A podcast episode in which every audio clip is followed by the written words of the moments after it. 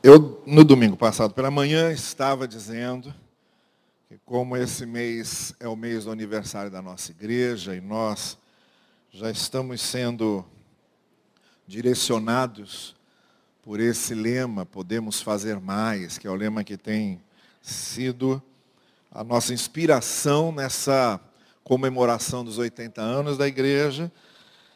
Nós começamos uma série de mensagens sobre o livro de Atos, que é o livro que conta os primeiros dias, os primeiros movimentos, a primeira expansão da fé cristã através daqueles que o Senhor Jesus Cristo deixou para darem prosseguimento à sua obra.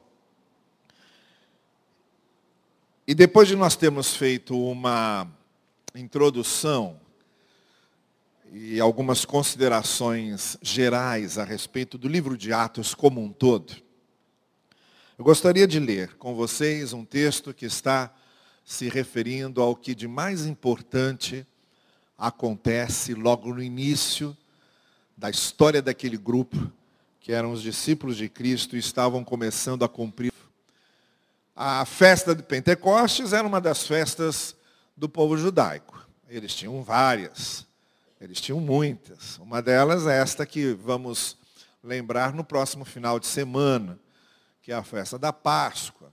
A festa de Pentecostes, ela estava se realizando com uma grande multidão reunida, festejando, até que desceu sobre aquele grupo dos primeiros cristãos, foi derramado o Espírito Santo. É essa a narrativa do capítulo 2. Como é um capítulo muito extenso, importa-nos apenas como matriz de reflexão o versículo 18, sobre o qual eu gostaria de circunscrever as nossas reflexões dessa manhã.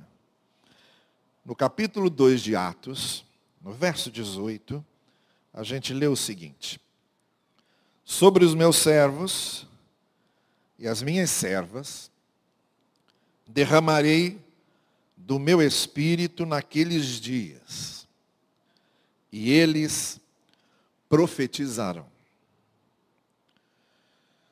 Esta é uma profecia de Joel, também no capítulo 2. Mas também é o cumprimento de algo que o próprio Senhor Jesus Cristo havia prometido à sua igreja. Quando ele disse que, após a sua ressurreição, ele ascenderia aos céus. E, no entanto, não deixaria os seus discípulos órfãos, nem sozinhos, mas estaria com eles através do Espírito, ou do Paráclito, ou do Consolador, daquele que viria para acompanhá-los e residir neles. Então, o que está acontecendo em Atos 2 não é só o cumprimento de uma profecia veterotestamentária, em que o profeta Joel antecipava, séculos antes de Jesus, o que aconteceria com a vinda do Espírito Santo sobre a igreja, mas o próprio cumprimento de uma promessa que Cristo fizera aos seus discípulos. E aqui nós temos, talvez, o evento mais importante do livro de Atos, porque dá início, propriamente dito, à identidade da igreja. Até então, você tinha um grupo de seguidores de Jesus. E a vinda do Espírito Santo sobre a igreja era como um certificado, era como um, um atestado, era como uma confirmação. O apóstolo Paulo, na carta aos Efésios, chama o Espírito Santo de selo. Deus fez a sua selagem. Deus selou a igreja com o Espírito Santo, dando-lhe identidade a partir daquele momento. Não se tratava mais de um grupo como outro qualquer, nos termos mais primários da sociologia. Mas era algo que se transformara num corpo, num organismo vivo, conduzido pela presença do Espírito Santo de Deus. E aqui está marcada a identidade da igreja. Há uma peculiaridade da língua para a qual a gente tem que dar uma atenção especial. Há certas etimologias das palavras que nos abrem horizontes muito proveitosos para a nossa compreensão do, sobre o que está sendo dito. A palavra espírito, que é a palavra ruar no hebraico, e é a palavra pneuma no grego.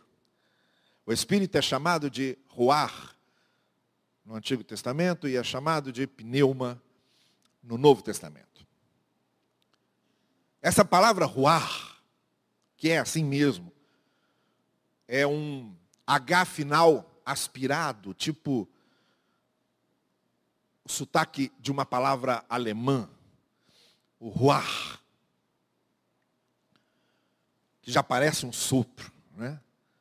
O ruar já dá a impressão de estar sendo soprada alguma coisa. A palavra pneuma nós já conhecemos melhor. O grego foi um dos troncos da formação do idioma que nós falamos, da língua portuguesa. E da palavra pneuma você tem, por exemplo, o pneu, é, que lembra algo que é cheio de ar. Essa é a palavra espírito. O espírito era ruar no Antigo Testamento, era pneuma no Novo Testamento, era fôlego, era vento, era sopro. Tudo isso é a palavra espírito. Assim como nós temos em português algumas palavras que, embora se escrevam igual e, e, e se diga foneticamente de maneira igual, possuem significados diferentes. Uma palavra pena, por exemplo, que pode significar tanto pena de galinha, quanto pode significar pena de dó, ou pode significar pena de um período de prisão. Ou como a palavra conta, que pode significar a soma em matemática, que pode ser terceiro, terceira conjugação do presente do verbo contar, ele conta. Ou pode ser uma daquelas coisas que tem no colar, as contas. Ou pode ser tomar conta, cuidar de alguém. Então, assim como acontece em português, de termos uma mesma palavra, não, é? não são as palavras semelhantes. São as mesmas palavras em termos fonéticos e como se escrevem, mas com sentidos diferentes. Palavras semelhantes até a gente confunde. Eu lembro muito do nosso irmão Eric Reese, uh, que está em São Paulo agora, mas uma das maiores dificuldades do Eric Reese, por exemplo, era distinguir bengala de banguela. Ele sempre confundia as duas coisas, mas para aprender português tem essa dificuldade, são palavras muito parecidas. Mas ruar é espírito. Pneuma é espírito, e é também vento, e é também sopro, e é também fôlego. Mas aí a gente começa a se lembrar de alguns textos e começa a ver o, o sentido que eles fazem quando essa palavra é usada. Quando o homem foi criado, o livro de Gênesis diz que era um corpo sem vida, até que Deus lhe deu o fôlego da vida. E aí ele se tornou alma vivente conforme a narrativa de Gênesis 2. A palavra que está lá é a palavra ruar. Ele deu a ele o espírito, o fôlego da vida. Ele passou a viver porque ele estava com o fôlego da vida. Quando a gente chega no profeta Ezequiel, você tem a, aquele sonho do, do exército dos ossos. E como esses ossos se reúnem e sobre os ossos são criados nervos e sobre os nervos a carne sobre a carne a pele, mas continuavam mortos. Eram só organismos mortos. Até que profeta diz que Deus soprou sobre eles. E aí eles tiveram vida. É a palavra ruar. O fôlego. O sopro. Aí você chega na conversa de Jesus com Nicodemos. Jesus vira para Nicodemos e diz assim: Olha, o vento, o pneuma, o espírito, sopra onde quer. E é bem exatamente nessas três condições que nós entendemos o que significa o Espírito Santo. Algo que a gente não pode ver, nem pode tocar, mas que dá vida. Que produz vida. Que faz com que se mexa. Que faz com que se desloque. Que faz com que esteja vivo e seja ativo.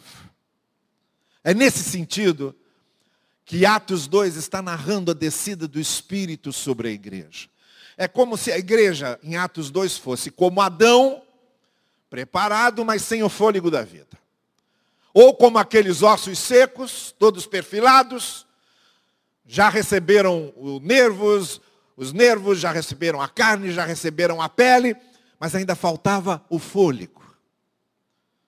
É como se estivessem muito bem imbuídos dos seus discursos teológicos, como Nicodemos estava, mas faltava o vento, faltava o sopro, faltava o fôlego.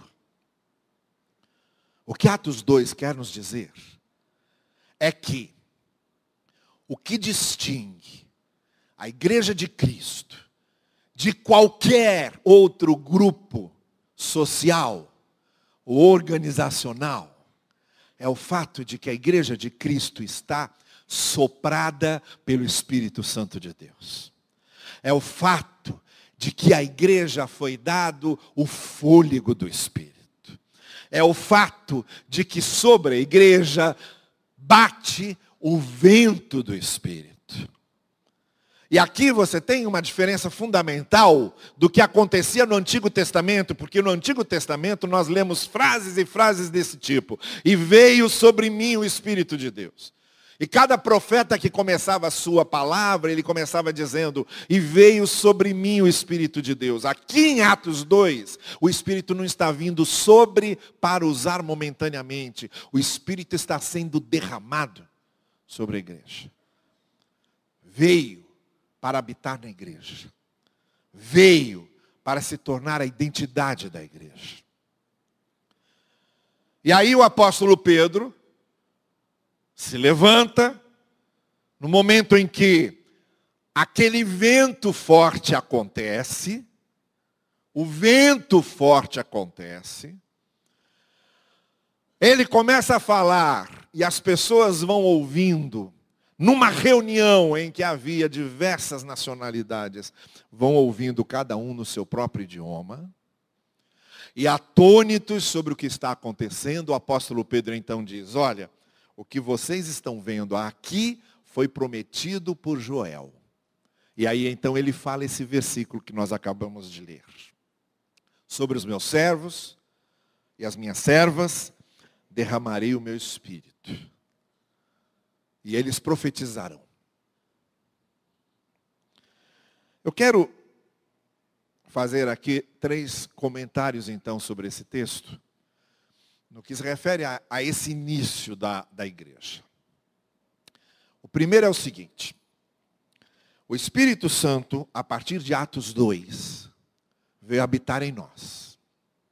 É o que João Batista, havia dito, como por exemplo está registrado no Evangelho de Mateus, dizendo: Eu batizo vocês com água, mas aquele que vem depois de mim vai batizar vocês com fogo por dentro, transformando vocês por dentro, como o fogo faz, transformando a substância das coisas.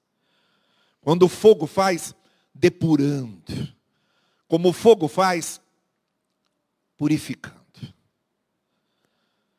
Então cumpre-se em Atos 2, e a partir de Atos 2, todos nós, quando recebemos a Cristo, recebemos o Espírito, porque receber a Cristo significa também receber o Espírito. Nesse sentido de que passa a habitar em nós o Espírito do, do Senhor. É o que é chamado de batismo no Espírito Santo. No momento em que Cristo entra na sua vida, se dá esse batismo, anterior ao batismo das águas, que é só simbólico, é só uma metáfora, é só um sinal. O batismo nas águas acontece depois do batismo do fogo, dessa transformação interior e dessa habitação interior que o Espírito Santo faz em cada pessoa que tem Cristo como Senhor da sua vida. Cumpriu-se a promessa de Cristo, cumpriu-se a promessa de Joel e levantou-se sobre nós essa consciência de que cada um de nós é habitação do Espírito. Então, perde-se o dia, perde-se o sentido do dia sagrado. Não há mais dia sagrado. O domingo não é um dia sagrado.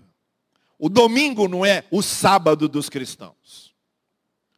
O domingo é só o dia que a igreja se reúne para louvar a Deus junto. Mas a partir do momento em que o Espírito Santo está em mim, todos os dias são sagrados, porque eu não carrego comigo apenas um calendário religioso, eu carrego comigo o próprio Espírito.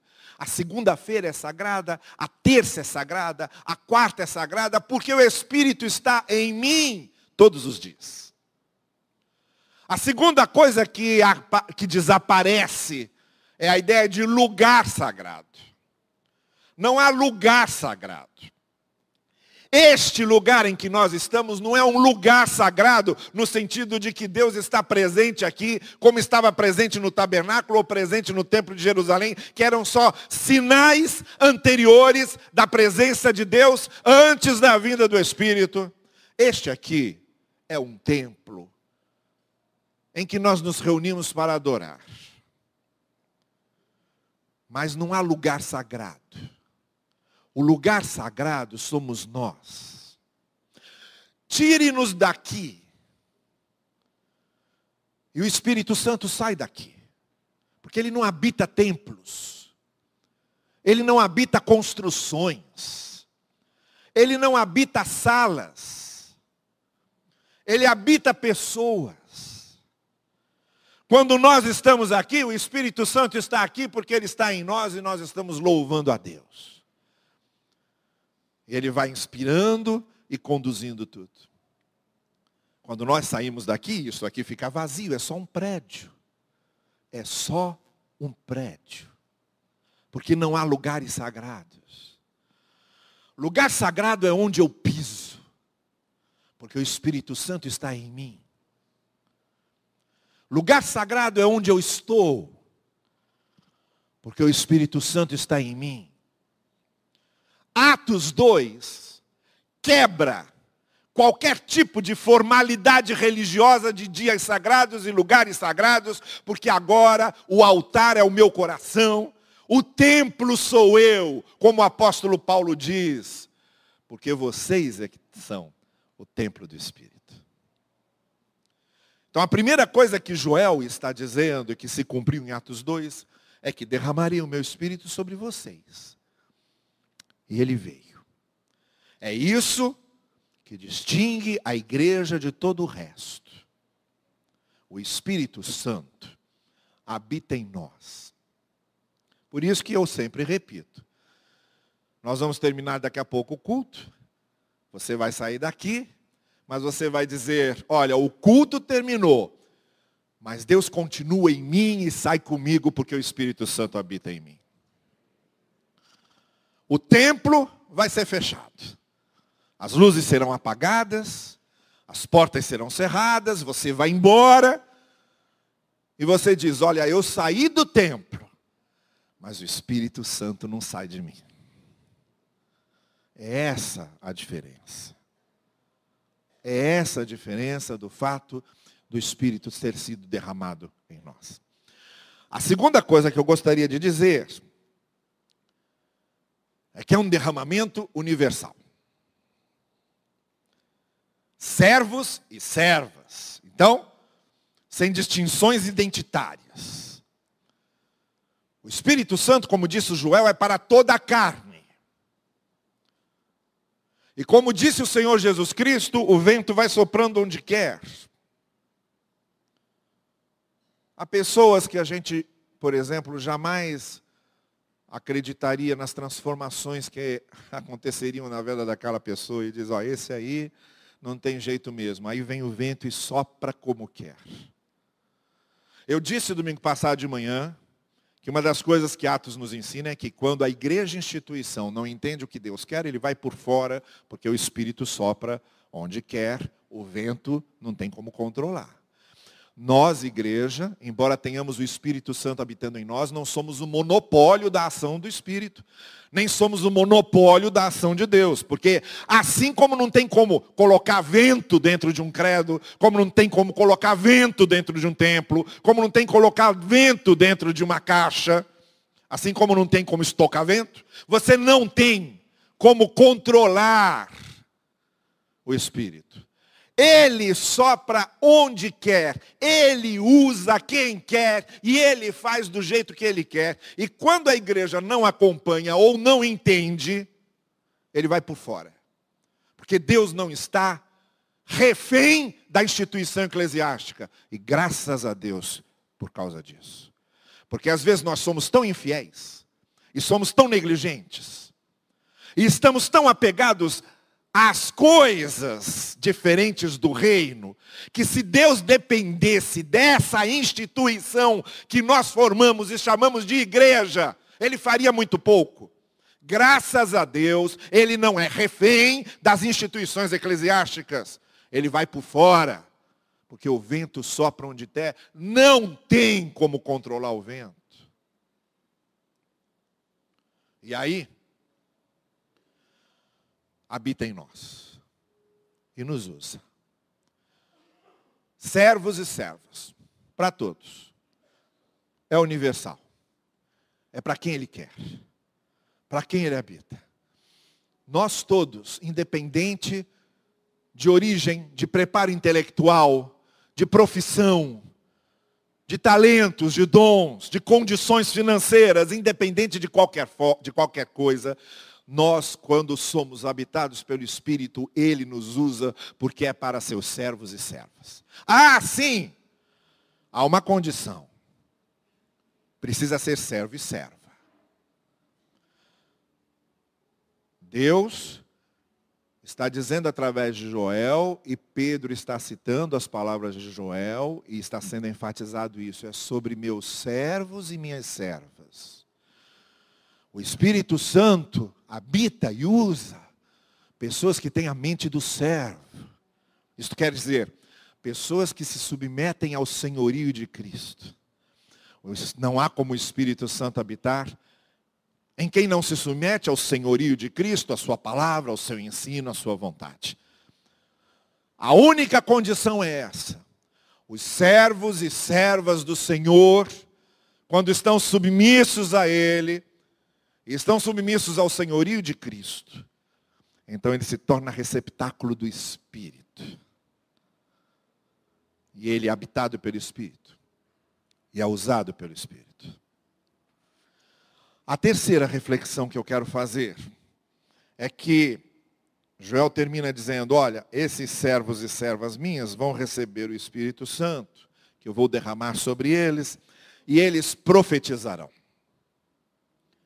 É aí que nós temos a grande missão da igreja. A grande missão da igreja é profetizar. A grande missão da igreja significa significa profetizar, proclamar a palavra. Todas as vezes que o Espírito Santo habita, ele habita para nos dar uma missão. E a missão é a proclamação da palavra. De diversas maneiras, Pode ser agora, como está sendo feito através desse nosso culto. Pode ser num grupo de comunhão, como esses que a gente vai formar, e lá a palavra de Deus vai ser proclamada. Pode ser num culto de lar. Pode ser no seu testemunho no lugar em que você trabalha ou estuda.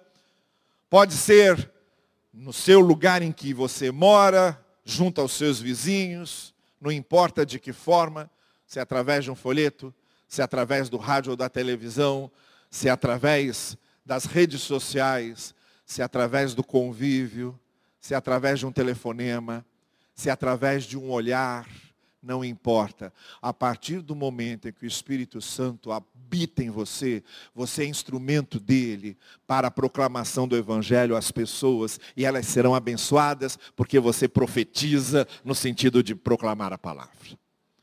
É a missão da igreja. Não temos outra.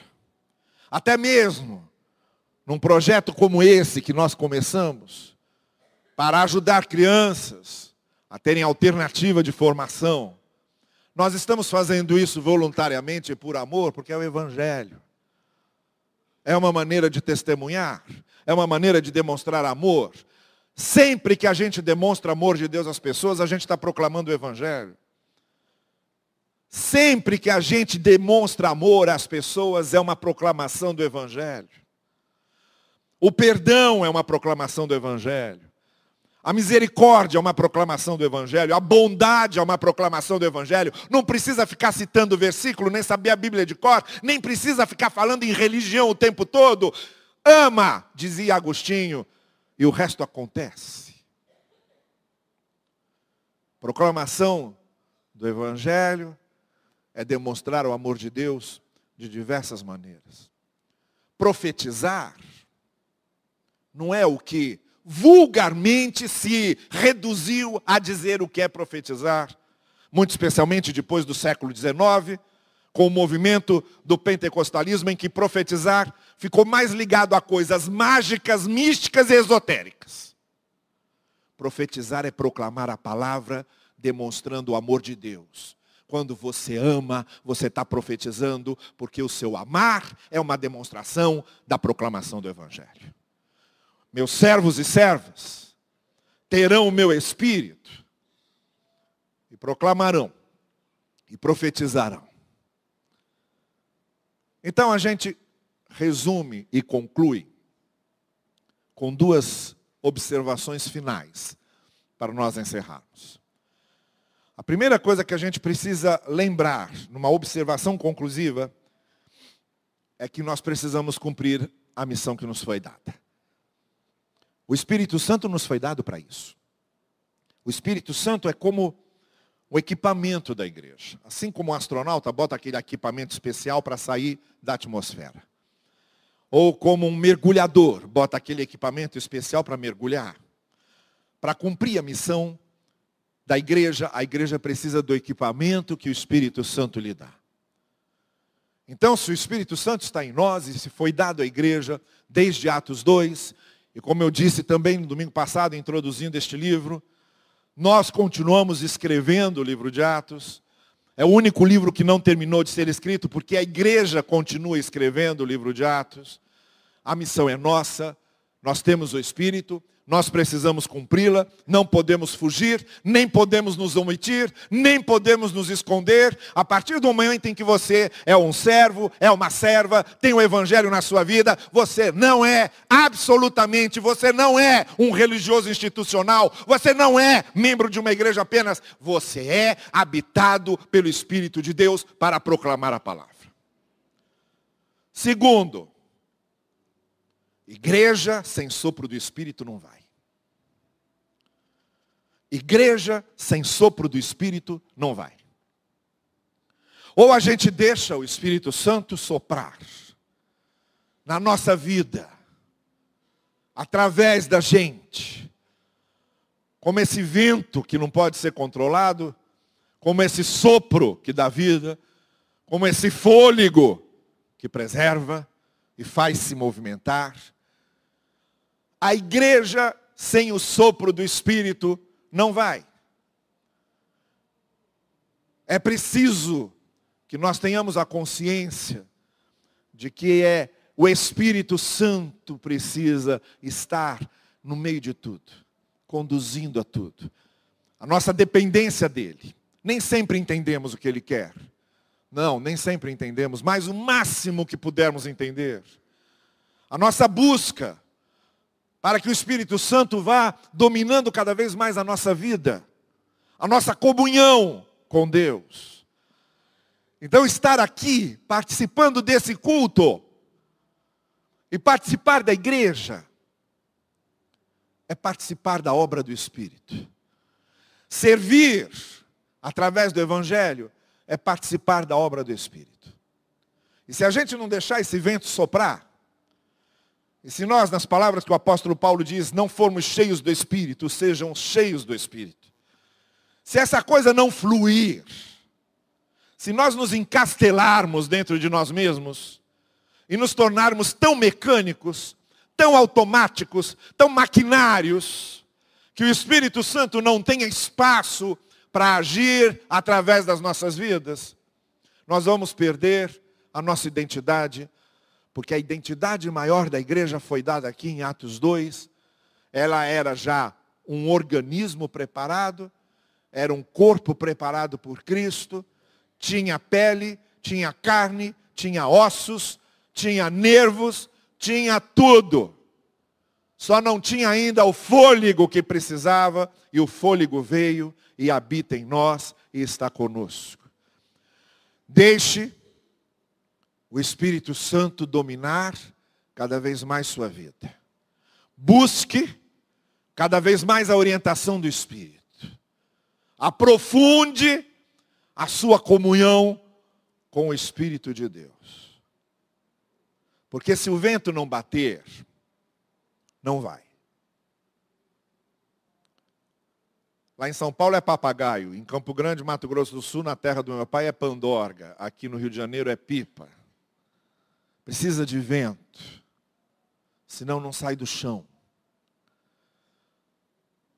A primeira coisa que os empinadores procuram é vento.